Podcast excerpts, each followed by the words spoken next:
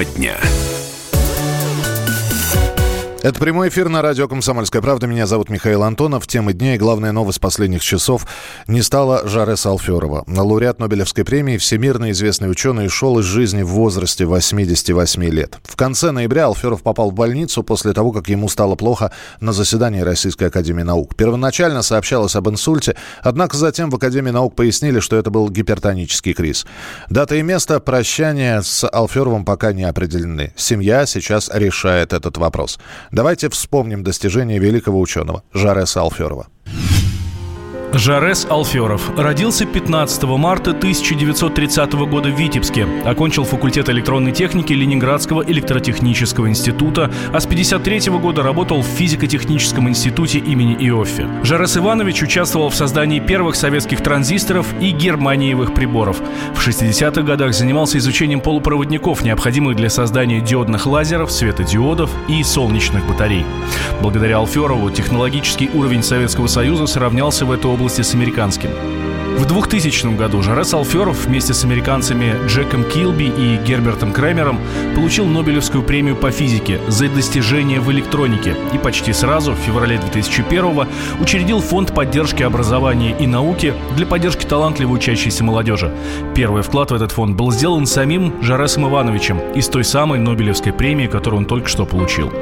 Его работы получили широкую известность и мировое признание, вошли в учебники. Он автор более 500 научных работ и более 50 изобретений. Жарас Алферов скончался вечером 1 марта в Санкт-Петербурге в возрасте 88 лет от острой сердечно-легочной недостаточности.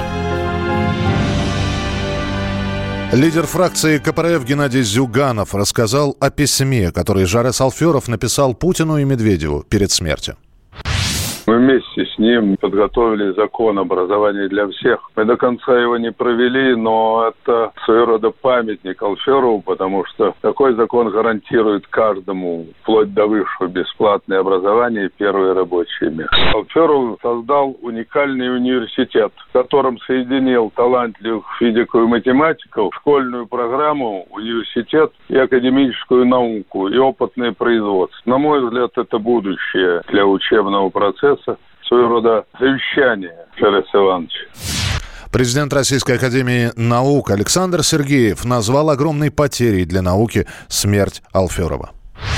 Жарас Иванович человек самого высокого калибра, человек, который очень активно развивал не только нашу науку и образование, он создатель Питерского академического университета, который он долгие годы возглавлял. Жарас Иванович, конечно, был наиболее выдающимся представителем нашей науки, который со всей своей энергией, активностью защищал в сложных экономических условиях нашу науку, и благодаря его такой позиции нашу науку, и прежде всего фундаментальную науку в нашей стране сохранили. Поэтому нам будет, конечно, конечно, его очень не хватать.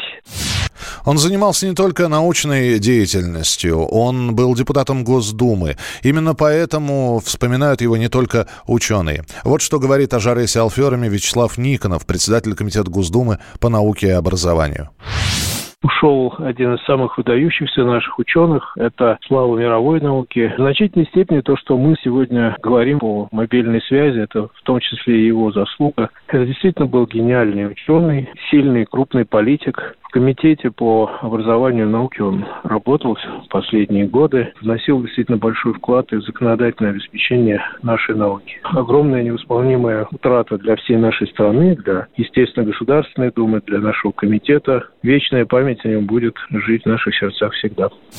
Меняем тему. Накануне социальные сети и информационное агентство всколыхнуло новость, что весной под сокращение могут попасть более 100 тысяч человек. Эксперты оценивают эти цифры как, цитирую, «невысокий и весьма оптимистичный показатель для российского рынка труда». Конец цитаты. В зоне риска автомобилестроения и транспортные компании. Почему именно они? Об этом Александр Щербаков, профессор кафедры труда и социальной политики Института государственной службы и управления. 115 тысяч – это не так уж и много, на самом деле, от численности занятых. У нас почти что 72 миллиона занятых, поэтому это не очень-то много. Но, и с другой стороны, даже вот эта цифра, она, мне кажется, несколько не очень достоверной, поскольку ну, непонятно, почему это автомобилестроение. Дело в том, что автомобилестроение сейчас у нас вроде как на подъеме. Предпринимаются шаги по увеличению объема и э, спроса на автомобили. Какие причины должны появиться для того, чтобы снизить производство и тем самым сократить численность занятых, не очень понятно. Единственное, если это будет связано с какими-то процессами автоматизации, механизации и так далее. Между тем, в Минтруде России отмечают, что ситуация на рынке труда стабильная и не ожидают массовых увольнений работников в марте. Между тем, в министерстве пояснили, что в соответствии с законом о занятости работодатель обязан уведомлять службу занятости за два месяца до планируемого сокращения. Это прямой эфир, это радио «Комсомольская правда» и темы дня. Эксклюзив. Официальный представитель Министерства иностранных дел России Мария Захарова дала эксклюзивное интервью радио «Комсомольская правда». Она рассказала, что европейские дипломаты в личных беседах жалуются на санкции. По словам Захаровой, ограничения в сфере продовольствия, а также энергетического сотрудничества больно бьют по европейскому бизнесу. С одной стороны, продовольственная эмбарго на продуктовые товары из Европейского Союза, которые принесли миллиардные издержки. Посчитали, прослезились. Когда ты прибыль не получаешь, ты и вкладывать не можешь, потому что это уже не бизнес. Что же им делать? Вторая тема – это энергетическое сотрудничество. Европейцам предлагается дополнительный, альтернативный способ для того, чтобы их отопить. И когда, с другой стороны, им говорят, нет-нет-нет, это вам не нужно, ну-ка быстро откажитесь. И когда они видят, что шаг за шагом на них оказывается давление с Запада, со стороны еще более западной, со стороны, в частности, Вашингтона, через структуры ну, брюссельские и так далее, которые направлены против них. А им это выдается как шаги, направленные им во благо. Они подходят к нам, говорят, как нам это терпеть, и мы больше не можем это терпеть. Это невыносимо, говорят они. Мария Захарова также не обошла стороной и тему отравления английского шпиона Сергея Скрипаля и его дочери. Официальный представитель МИДа назвала абсурдом то, что даже спустя год Лондон не предоставил никаких доказательств.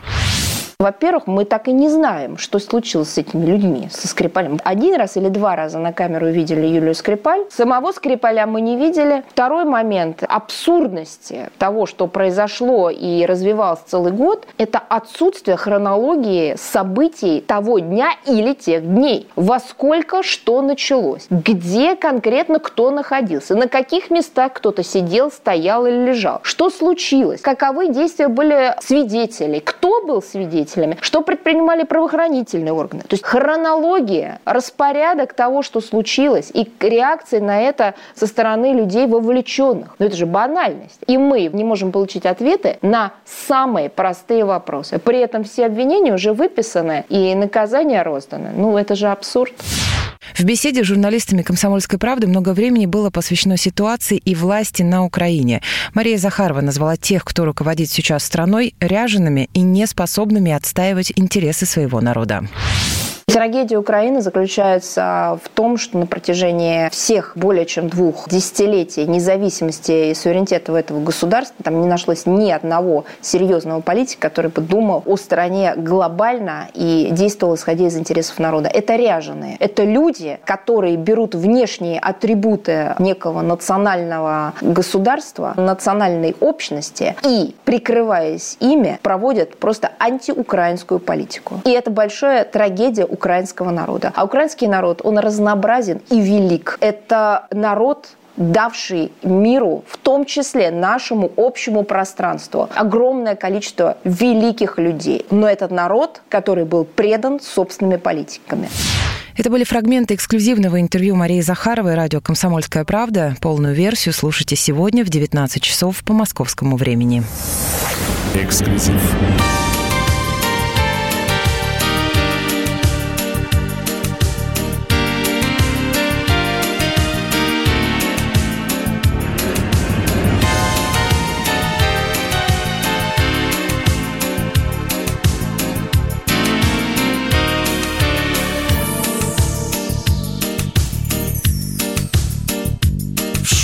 Зале ресторана Средь веселья и обмана Пристань загулявшего поэта.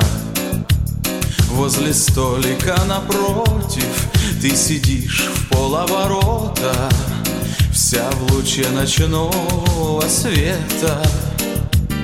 Так само случилось вдруг Что слова сорвались с губ Закружила голову хмельную. Ах, какая женщина,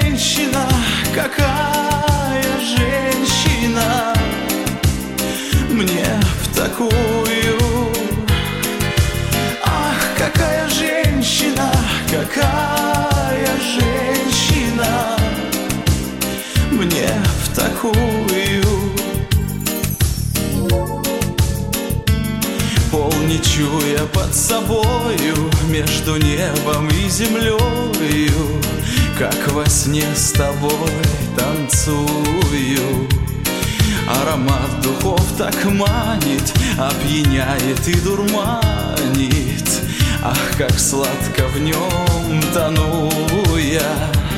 Так близки наши тела И безумные слова. Без стыда тебе шепчу я. Ах, какая женщина, какая женщина. Мне в такую. Ах, какая женщина, какая женщина. Мне в такую.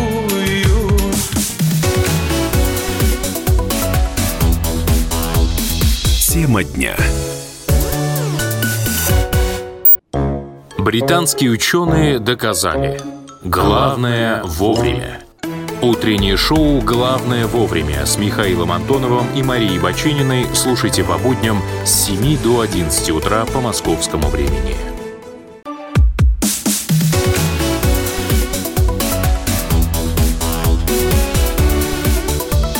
Тема дня.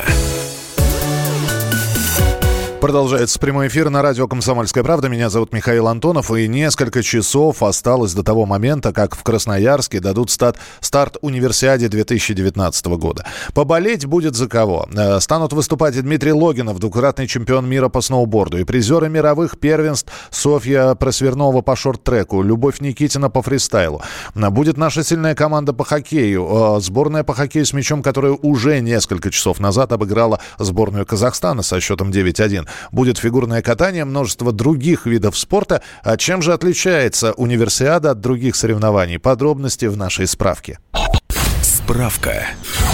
Универсиада – международные спортивные соревнования среди студентов, проводимые под эгидой Международной Федерации студенческого спорта. Название «Универсиада» происходит от слов «университет» и «олимпиада». Но в отличие от четырехлетнего олимпийского цикла, студенческие состязания проводятся каждые два года. К участию в соревнованиях допускаются студенты в возрасте от 17 до 25 лет и выпускники, но только те, кто получил академическую степень или диплом не больше, чем за год до соревнований. В программу универсиады входят как обязательные виды спорта, так и дополнительные, которые определяет принимающая страна, но при условии, что они отвечают всем требованиям Международной Федерации студенческого спорта.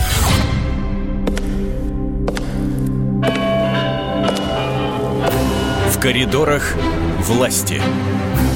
Прозвучала заставка нашей рубрики. На открытие универсиады отправился не только наш политический обозреватель Дмитрий Смирнов, но и президент России Владимир Путин, о чем Дмитрий Смирнов сейчас нам и расскажет. Дмитрий, приветствую. Да, здрасте, какой замысловатое все это сказали сейчас, Михаил, прям. да, все так и есть. Все так и есть. А, Владимир Путин примет участие в открытии, то есть откроет универсиаду. И а, будет ли еще осмотр города, достопримечательность, посещение какого-то матча? Ну, тут большая довольно программа. Сегодня он еще пообщается, например, с членами исполкома этого самого студенческого спорта, э, посмотрит открытие, пообщается со студентами, выступит на открытии. Причем, э, если сама вот оказалось, что не все нас сразу поняли, вы говорили уже о том, во сколько начинается В церемония открытия? 16.00 по московскому времени. Вот неправда ваша, Михаил. Трансляция у вас начинается в 16.00. А открытие по красноярскому времени в 20.19. Вот такой вот у них здесь символизм. Ну, это по красноярскому времени, в, 20, в 20.19. А, уч- а- Ну, а вот, если, а ты- если отнять от 20.19 4 часа разницы между Москвой и Красноярском?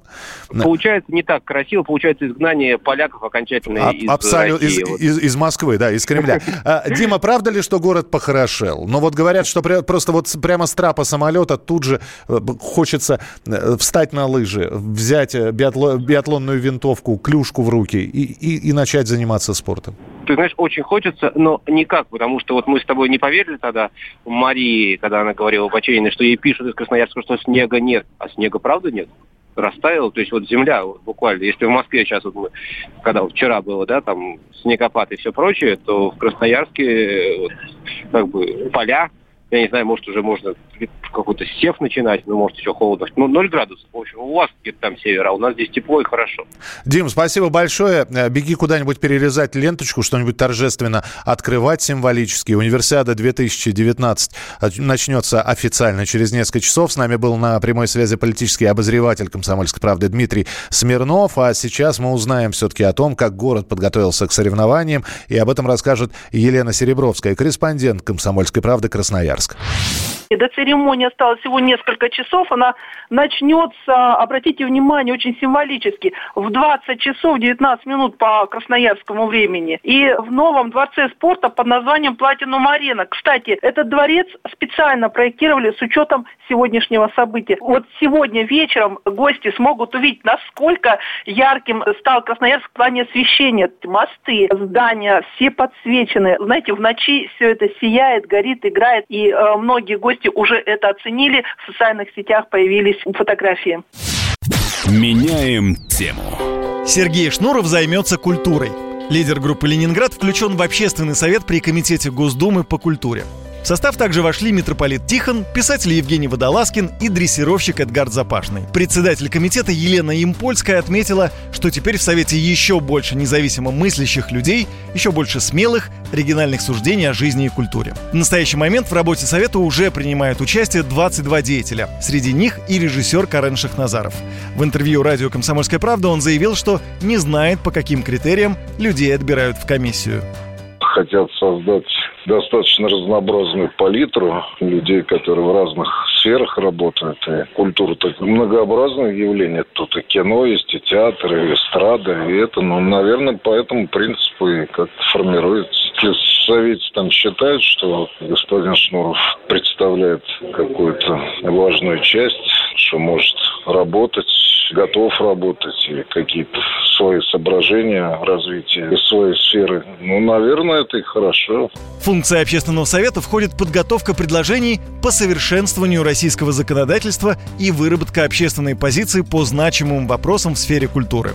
Сергей Шнуров представляет большую часть аудитории, поэтому его нахождение в совете вполне логично, заявил другой член комиссии, артист Эдгард Запашный. На сегодняшний день Сергей Шнуров один из самых цитируемых исполнителей. Нельзя не замечать популярность, которая сегодня есть у группы «Ленинград» и непосредственно у Сергея Шнурова. Сегодня это самый продаваемый человек в нашей стране из музыкальных исполнителей. Громадная армия поклонников по всей нашей стране. И на эту армию в той или иной сфере он может влиять. В какой-то степени может являться и рупором такого большого количества людей. И не замечать мы не имеем права. Новый состав Общественного совета при Комитете Государственной Думы мы попросили прокомментировать депутата Виталия Милонова. Ранее адвокат Сергея Шнурова отправил в Думскую комиссию по этике жалобу на парламентария за распространение оценочных суждений о группе «Ленинград» и самом музыканте в СМИ. Милонов заявил, что Сергея Шнурова не стоило включать в совет. Комитет должен все-таки больше обращать внимание на тех, кто является нашим достоянием, а не на тех, кто является новообразованием. Любая девка из, э, извините меня, из Канкана в публичном доме гораздо ярче выглядит, более ярко, резко надушена и громче кричит, гогочет и смеется, особенно когда выпьет. Но это не значит, что она должна быть более заметна, чем тихий художник, который творит чудеса и который делает шедевры, которые входят в мировые аналы. Новых членов Совета ждут 22 марта на парламентских слушаниях по концепции нового закона о культуре. Там, по всей видимости, будет и Сергей Шнуров.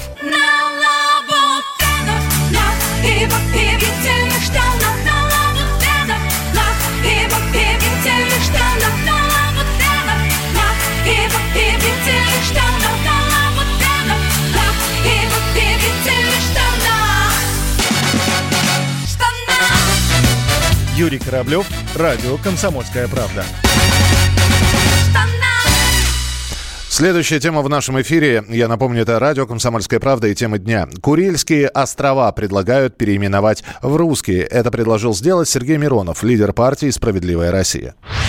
Мы фракция «Справедливая Россия» и партия «Справедливая Россия» вносим предложение. Послушайте, а, давайте мы переименуем Курильские острова, по-другому назовем их «Русские острова», потому что они были, если будут русскими. И уж, по крайней мере, обратите внимание, и Туруп, Шакатан это имена э, островов даны э, айнами. Это местное население, это не японцы. Да, это коренное население, которое и сейчас там некоторые потомки проживают. А вот Хабамае – это топоним абсолютно японский.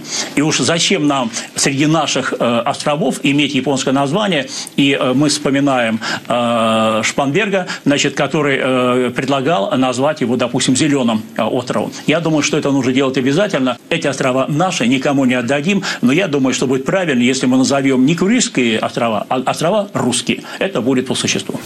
Предложение о переименовании не было воспринято однозначно. С одной стороны, Курильские острова или русские, но по отдельности-то они Кунашир, Шикотан и Туруп и Хабамай. Вот что считает журналист Владимир Соловьев.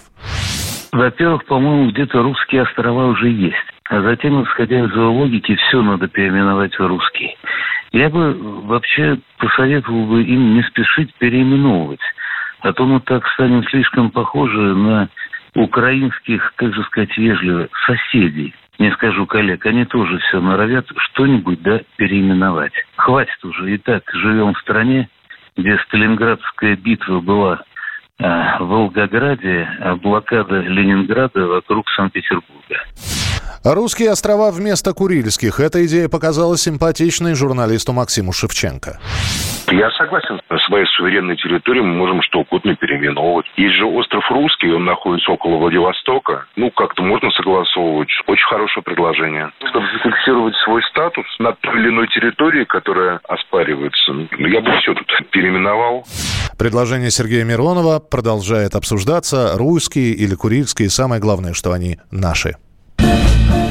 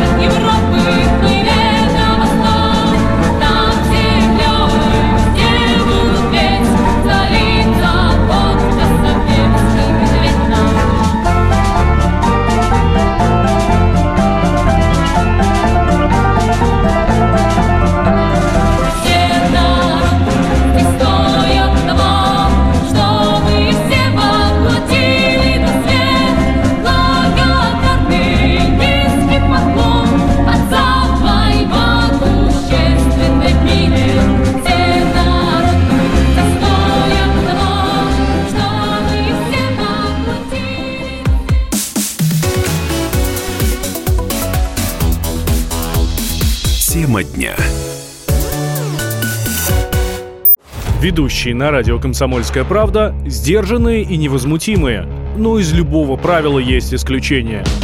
Дай по морде мне. Встань и дай. Хочешь стекло такое? Давай. Он это говно в эфир кидает. Я... Ты несешь какую-то хрень. Мы расстреляем его из водяных пистолетов мочой. Самый горячий парень радиостанции в прямом эфире. Исключение из правил с Максимом Шевченко.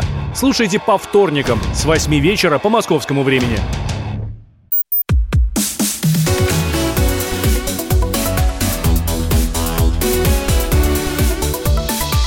Тема дня.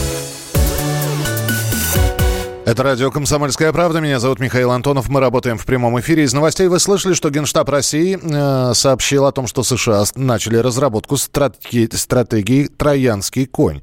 По словам экспертов, суть этой стратегии заключается в использовании протестного потенциала так называемой «пятой колонны». В общем, все это делается для того, чтобы дестабилизировать обстановку и одновременно с этим наносить удары по наиболее важным объектам. С нами на прямой связи военный обозреватель «Комсомольской правды» Виктор Баранец. Виктор Николаевич, здравствуйте.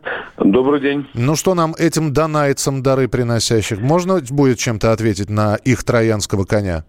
Да, начальник генерального штаба буквально сегодня на одном из совещаний сказала, что мы уже, в общем-то, готовимся к такому повороту событий. Но в сущности американцы ничего, Михаил, не сказали. Вы наверняка зна- давно уже слышали термин гибридная война. Помните, да, гибридная Конечно. война? То есть это комплекс разных способов давления на страну. Это комбинация экономических, идеологических, политических, дипломатических и военных способов давления на страну. В общем-то, американцы сейчас и устами своего адмирала, они выпятили два два элемента. Тот, который вы абсолютно правильно сказали, который уже давно работают в России, это подрыв ее изнутри с помощью пятой колонны. Кстати, мы ее немножко только усмирили, Михаил, где-то годика два назад. Почему? Потому что в России работало гигантское количество так называемых неправительственных организаций, которые проплачивались спецслужбами Соединенных Штатов Америки, поделили регионы на, на, на свои зоны влияния. А одна из таких зон до сих пор, к великому сожалению, активно действует это на Урале. Там чуть ли не ногой открывают американцы со своими советниками в различные молодежные организации. Виктор Николаевич, главный вопрос, чем будем отвечать? Значит, э, отвечать первое. Э, государство первое, что будет бороться с пятой колонной, будет ужесточать законы, и это уже делается. Но, во-вторых, американцы говорят, что они запустят свои F-35 на такие территории России, где нет у нас радиолокационных полей, где прорыв этих самолетов будет неожиданным. Но это мальчишеские бредни, потому что с 2017 года над Россией создано сплошное радиолокационное поле, о чем, по-моему, хреново, извините за выражение, э, знают американские генералы. Тем не менее, безусловно, это потребует от нас поиска еще более изощренных средств противостояния этой заразе, которую американцы назвали троянским конем. Спасибо большое, военный обозреватель «Комсомольской правды» Виктор Баранец был в прямом эфире. Меняем тему. Электронные водительские удостоверения в России ведут уже в следующем году. В ГИБДД перевели в цифровой формат уже почти всю базу, так что у сотрудников ведомства будет вся необходимая информация о водителях в одной системе. Федерация автовладельцев России считают нововведение позитивным изменением. Глава организации Сергей Канаев в интервью радио «Комсомольская правда» рассказал, что водителям не нужно будет иметь при себе права. Я считаю, однозначно это удобно будет для водителей, потому что любой водитель теперь зарегистрирован в электронной базе, естественно, может может ей воспользоваться. Будь то забыл он дома права или электронный ПТС при регистрации. То есть это создание некого реестра сегментированного. Я считаю, это наибольший плюс в этой системе, когда база электронная будет не у ГИБДД, а у отдельного ведомства, федеральной службы там и так далее. Инспекторам введение электронных водительских удостоверений будет также удобно. ГИБДД сможет отслеживать любые документы, а значит их будет гораздо сложнее подделать, считает бывший глава ведомства Владимир Федоров. База водительских удостоверений, она начала создаваться достаточно давно. Есть вопрос, что ведь при выезде за границу все равно надо иметь бумажный носитель. Никуда мы от этого не денемся. Поэтому здесь никто не освобождал от выдачи бумажного носителя. Плюсов много. Для инспектора можно будет в режиме онлайн проверить, действительно ли выдавалось это удостоверение, или оно куплено где-то слева. Хотя я не исключаю, что те, кто продает, смогут каким-то образом, здесь надо эту базу защищать, залезть в эту базу и вбить те удостоверения, которые не выдавались. Продажа водительских удостоверений, к сожалению, не редкость. Так, в феврале в подмосковной Балашихе троих сотрудников ГИБДД обвинили в том, что они поставили на поток выдачу прав, в том числе и иностранцам. Хотя удостоверения покупали и российские водители. Одна из клиенток гаишников, Алена, в интервью радио «Комсомольская правда» призналась, что деньги передавались через инструкторов автошкол. Мы отдавали инструктору, инструктора отдавали директорам. И директора уже отдавали вот этим гайцам. Он меня сразу спросил, мы когда занимались, он говорит, что ты думаешь? Я говорю, ой, я даже не думаю. Я говорю, если у вас есть вариант? Он говорит, есть. Я говорю, ну все, договорились. Вот просто пришла, мы сели, нам сказали ответы и все. Они прям стояли и помогали, все они сами решали. Город я не сдала с первого раза, типа провалила. Второго раза мы приехали сказать, что это ГАИ была, сухо. Там ты уже просто садишься говоришь там фамилию, имя, что такое, они типа ездят. Подозреваемых уволили из внутренних органов и поместили их под домашний арест. Меняем тему.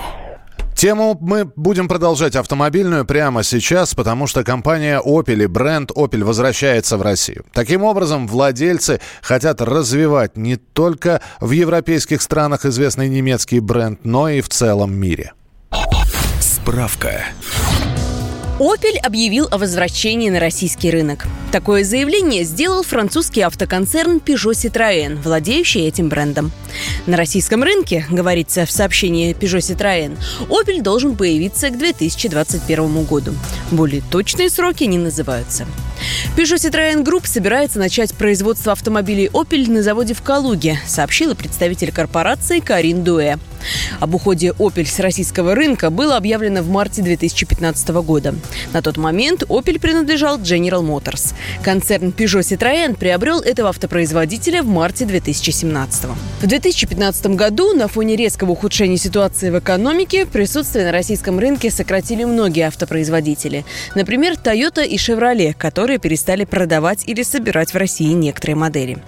В 2018 году, по данным Ассоциации европейского бизнеса, продажи легковых и легких коммерческих автомобилей в России выросли на 12,5% до 1,8 миллиона штук. В 2019 году Ассоциация европейского бизнеса прогнозирует дальнейший рост рынка, но более умеренными темпами. Специалисты отрасли, да и простые автолюбители говорят, что новость о том, что Opel возвращается вновь в нашу страну, это долгожданное событие. Это подтвердил нам автоэксперт Игорь Маржаретта возвращение Opel в Россию, что называется, давно ждали, давно просчитывали, как он вернется. И, в общем, было понятно, что теперь Opel, став частью концерна Peugeot Citroën, вернется через Калужский завод. Более экономически выгодный вариант, потому что завод неплохой, сильно недозагружен, загружен тут процентов на 40, в лучшем случае, а то и меньше своей мощности. Есть возможность собирать еще какие-то модели, а марка Opel, она в России традиционно пользовалась успехом. Достаточно большой парк автомобилей Opel, отношение к марке нормальное. Ну, и, в общем, понятно было, что каким-то образом в концерне Peugeot Citroën будет принято решение о том, что Opel вернется в Россию. И сообщается также, что модели Opel могут собирать не в других странах, а именно на территории России, в частности, на одном из заводов Санкт-Петербурга. И по одной имеющейся информации, которая есть на информационных лентах, она сейчас копируется, а, и сообщают, что якобы уже сделано предложение концерну Opel производить машины именно у нас в стране. Так все-таки почему Opel решил вернуться? Неужели наш рынок стал таким привлекательным? Но ведь санкции никто не отменял. На эти вопросы ответил экономист Сергей Хистанов.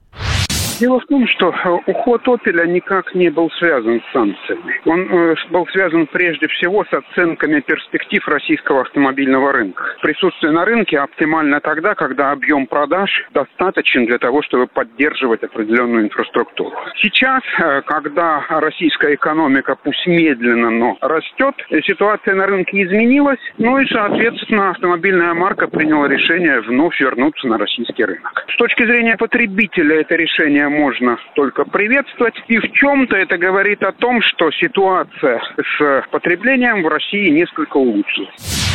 Между тем, до сих пор непонятно. Во-первых, какие модели будут производиться и поставляться на рынок в Россию. Вся линейка автоконцерна Opel или какие-то отдельные э, модели. Будут ли они каким-то образом изменяться, попадая к нам на территорию, то есть приспосабливаться к климатическим условиям, которые есть в нашей стране. Ну и самое главное, по-прежнему остается непонятное, а какая будет цена у этих автомобилей. И сможет ли, э, пока Opel отсутствовал, его место заняли конкуренты, в частности из Китая, сможет ли Opel вновь набрать достаточное количество поклонников и обеспечить не только прибыль для своей компании, но и удовлетворить и ценовой потенциал, и автолюбительский потенциал граждан России. Оставайтесь с нами, мы продолжим через несколько минут.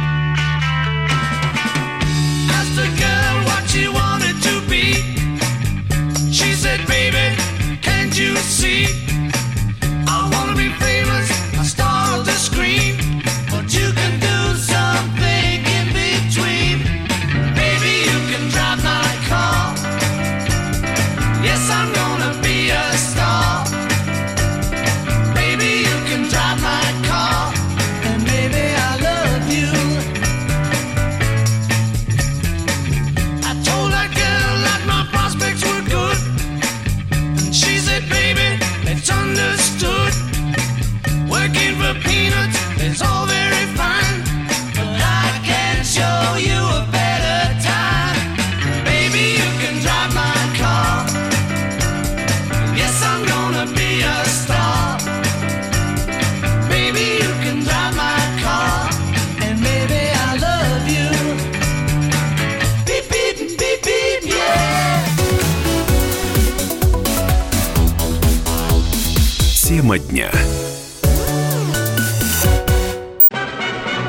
Магеллан прошел вокруг света за три года, его знает весь мир. Фок и паспорту потратили 80 дней, и про них написали книгу. А с нами это можно сделать всего за полчаса. Знаменитые путешественники в прямом эфире расскажут, где побывали, что увидели и через что пришлось пройти, проехать, проплыть и пролететь. Совместный проект «Радио Комсомольская правда» и Русского географического общества «Клуб знаменитых путешественников». Отправление каждый четверг в 12.05 по Москве.